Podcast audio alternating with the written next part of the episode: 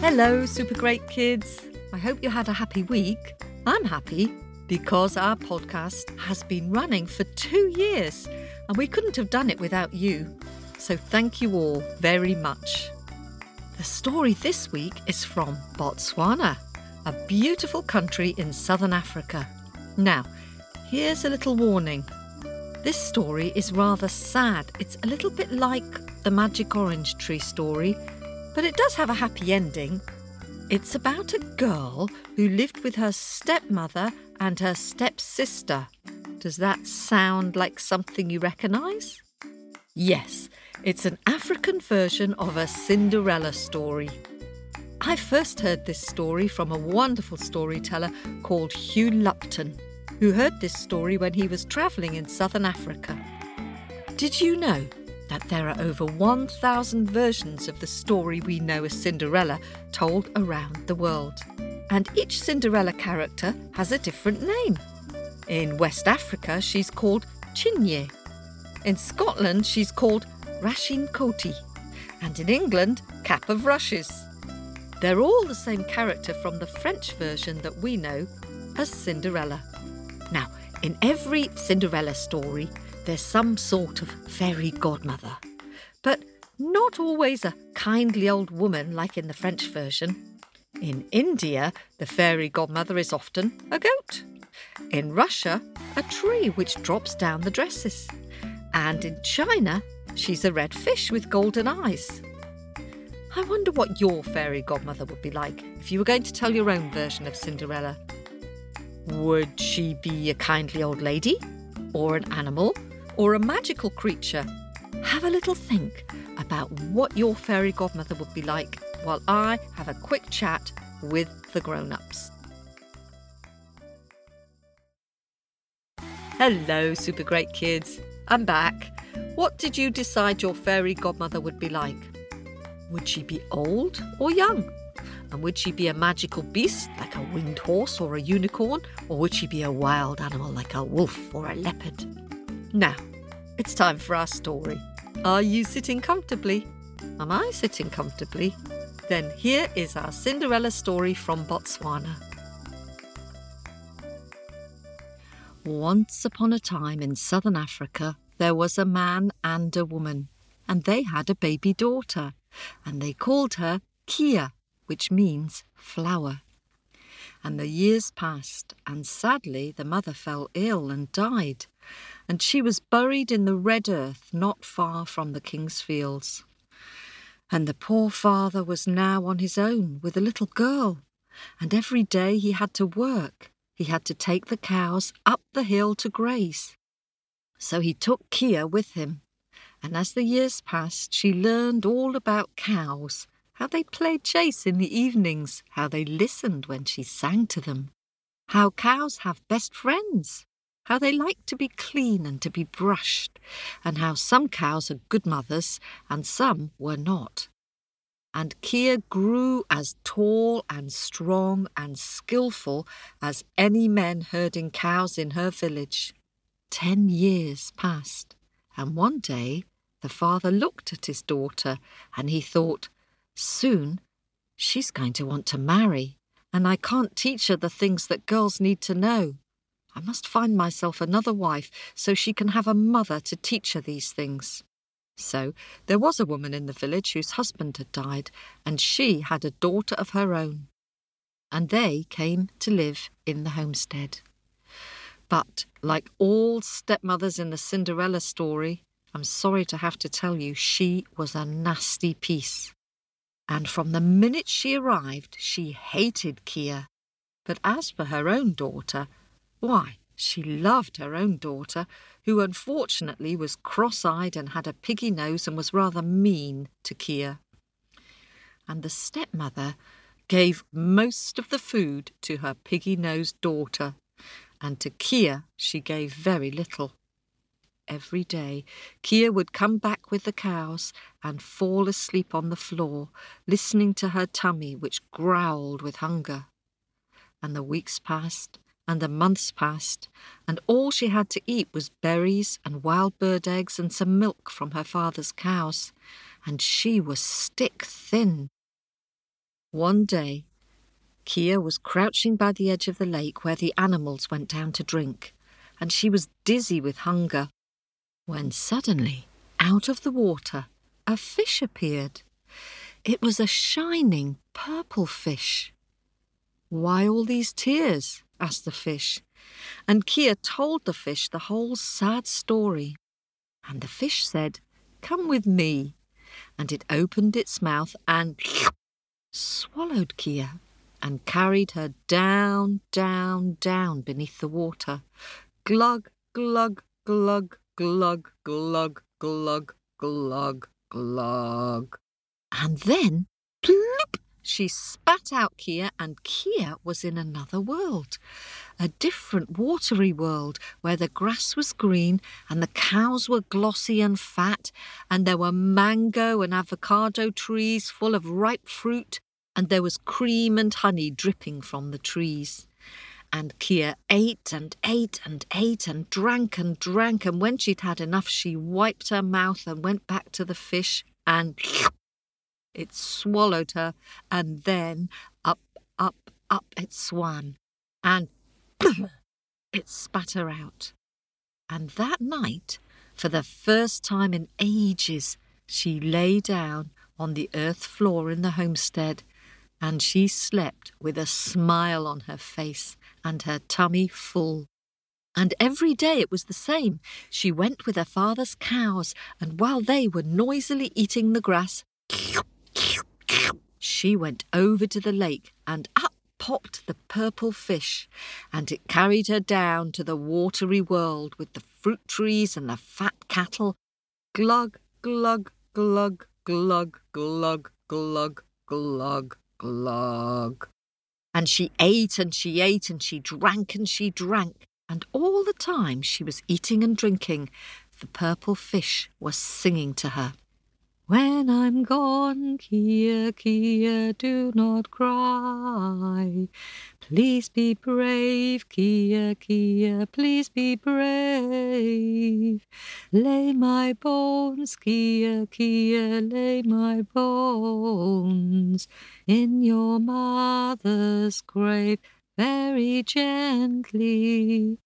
And then Keeya would nod to the fish, and it would swallow her and carry her back up, up, up, up, and it spat her out. And there she was, back in her own world. The weeks passed and the months passed, and the girl grew big and strong, and her face was glowing with health. And one day she came home, and the stepmother looked at her and said, Where are you getting your food? And the girl shook her head and said nothing. And the stepmother reached into the fire and took out a stick, and she said, Where are you getting your food? And Keeya lay down in her sleeping place on the ground and said nothing. And the stepmother raised the stick above her head and said, Where are you getting your food? And Keeya closed her eyes and said nothing. Very well, I will find out, you could be sure of that, she said. And the next day, the stepmother asked her husband to track Keeya and watch what happened. And that night, when he returned, and the stepmother learned all about the purple fish, she said to her husband, I feel ill. I want some fish. Get me some fish. Go and fetch me that purple fish, and I will make you a nice fish stew. And the husband didn't really want to go out into the dark night, but his wife insisted, and the husband said, Very well. And he took his spear, and he took a branch from the fire, and he set off by the light of the moon until he came to a river, and he looked into the water, and there was the purple fish shimmering and he speared the fish and took it home to his wife, who laughed and threw it into the cooking pot. Well, the next day the girl went to the river, and no fish came. and all day she waited, and by the end of the day she was hungry. And as she returned to the homestead, her stepmother said, Keeya, you look hungry. Have some stew, some nice fish stew. And the girl looked at the stew and shook her head and gave the bowl back to her stepmother. And the stepmother and the stepsister slurped and burped and spat out the fish bones onto the floor. And Keeya lay down and turned her back to them and fell asleep with her tummy growling with hunger. And she dreamed, and in her dream she heard a song. When I'm gone, Keeya, Keeya, do not cry. Please be brave, Keeya, Keeya, please be brave. Lay my bones, Keeya, Keeya, lay my bones in your mother's grave very gently. And the next morning, Keeya got up before the sun rose, and she gathered together all the fish bones from the floor, and she put them in a piece of cloth and tied them into a bundle, and she walked the cows up past her mother's grave beside the king's fields, and very gently she placed the fish bones in the red earth. When I'm gone, Keeya, Keeya, do not cry. Please be brave, Keeya, Keeya, please be brave. Lay my bones, Keeya, Keeya, lay my bones in your mother's grave very gently and Keeya buried her head in her hands and cried for the purple fish and for her mother who could no longer feed her. And at the end of the day, as she trudged slowly back past her mother's grave, she stopped and looked. There was a beautiful purple flower which had risen up out of the earth, a flower with soft purple petals shimmering. And she looked at the flower and as she looked up, she saw a brightly coloured cloth, and upon it was a feast fit for a queen. And she ate and she ate and she ate and she pulled the cloth around her and she went home and she lay down and slept with her belly full. And the next day the king's men, who were working in the fields nearby, saw that beautiful purple flower and the beautiful girl sitting next to it singing. And they told the king about it. And the king said to his men, Bring me that flower. I want to see it too. But try as they might, none of the men could pluck it. And the girl came back that evening and spread out her cloth next to the flower.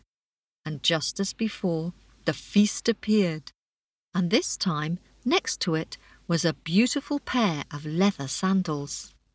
And she ate and she ate and she drank and she drank, and just as she started to put on the sandals, she heard a sound.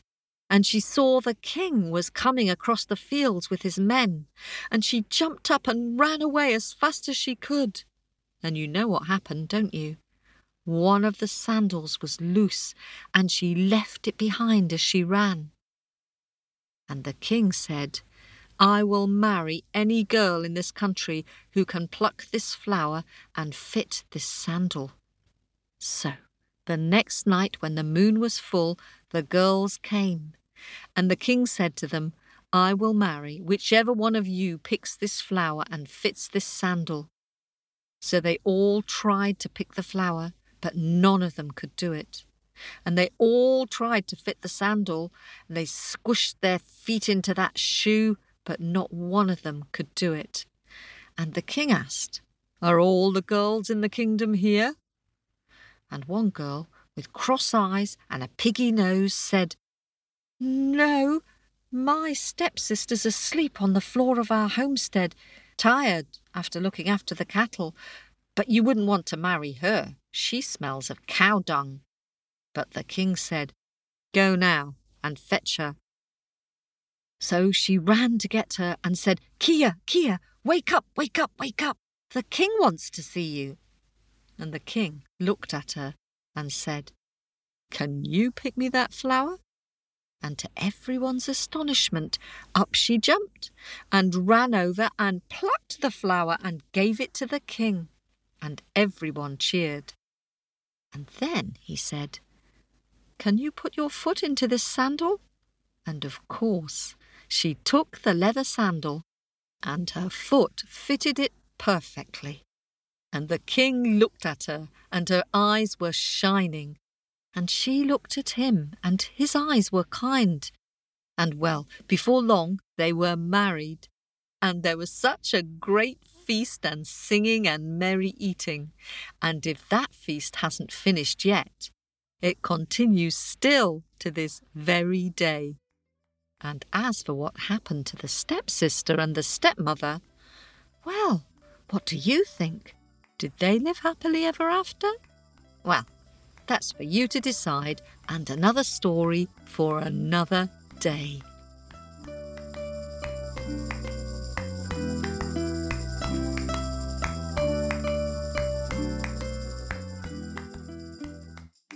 Thanks for being brave and listening to that story.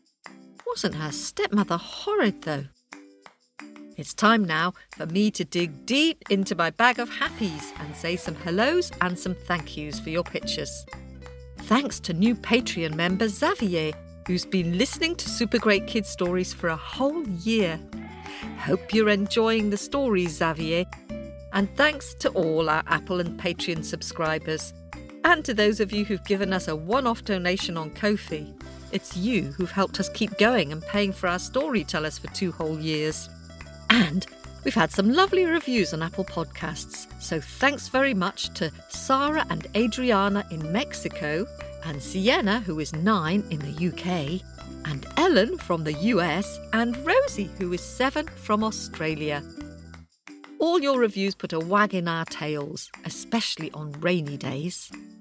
Now, Lots of you have been sending us really lovely pictures. So, thanks to siblings from Glasgow, Iona, who is five, and Meg, who is six, for pictures of Baba Yaga stories. Iona, what a great picture! I like the stonework on Baba Yaga's house, and the goose sitting on the roof, and the way you've drawn the different coloured stars in the night sky. And Meg, I love all the details, like Vasilisa holding up the burning skull. She looks like a superhero. Really strong and bold. And the hut on chicken legs is just great, clucking as it walks along. Well done, both of you, for such imaginative pictures. And thanks to Luke, who's four, for your Jack and the Griffin story. Luke, I really like the way you've drawn Jack and the Griffin's wife. It's not very easy to draw people, and yours are great. And your Griffin, which is half lion and half bird, is quite magnificent. And Vivian, who is six, has painted a splendid picture of the Black Dragon in the Four Dragons story from China. Thank you, Vivian. I really like the bright flames coming out of the Black Dragon's mouth and the way you've drawn the river in the background. I'm also impressed that you used paints, which are a bit trickier to use than felt tips or pencils. I'm glad you and your brother Luke are enjoying listening to the stories with your Nana. Hurrah! And Isla, who is seven from San Jose in California, has sent a lovely drawing of the magic orange tree story. I really like the way you've shown the tree growing taller and taller as the girl sings to it, while the stepmother is up there clinging to the tree shouting, No! And such beautiful colours you've used too, Isla. Thank you for sharing it with us. And Emma, who is five from Falkirk in Scotland, has sent a great picture of the Tramp and the Boots story.